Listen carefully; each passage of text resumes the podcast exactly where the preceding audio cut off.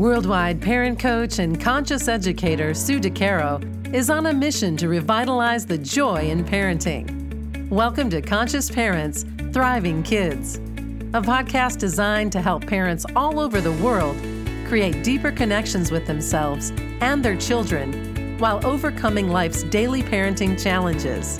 Listen in if you want to bring more laughter, love, and enjoyment to your home life. Welcome to Conscious Parents, Thriving Kids, a place for all things parenting. I am your host, Sue DeCaro. When my kids were little, I remember thinking of them from an adult perspective. You might be wondering what I mean by that. As I watched my kids grow and develop, I can remember the feeling of expectation as an adult looking after and raising my children. Perhaps you can relate.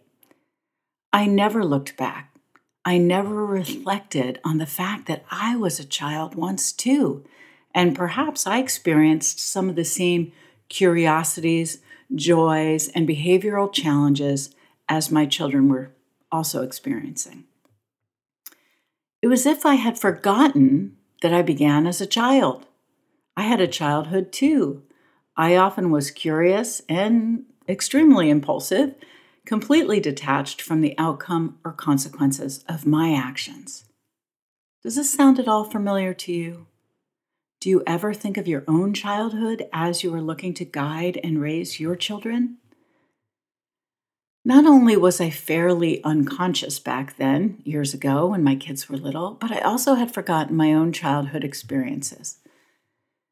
Perhaps if I had reflected on my own behaviors and actions as a child, I might have perceived my children's behavior and expectations from a completely different perspective. We often forget our childhood troubles, rough patches, and general mischief when we have our own children. Wouldn't it help us to remember that we were kids once too? We were curious, unfocused, impulsive, and learning, it does bring some understanding and relatability to our children. So, when was the last time you thought about your childhood in reference to something that your child did? How can we use our own experiences to understand our kids better? So, let's look at the four R's reflect, remind, reinforce, and relax. So, the first, reflect. Reflection is a great opportunity at various ages and stages of our children's develop, development to help us remember ourselves. This is not to compare ourselves to them or vice versa, but to simply remember what it might have been like for us at that age.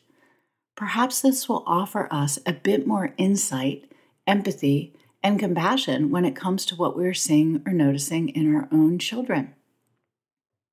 The second R, remind.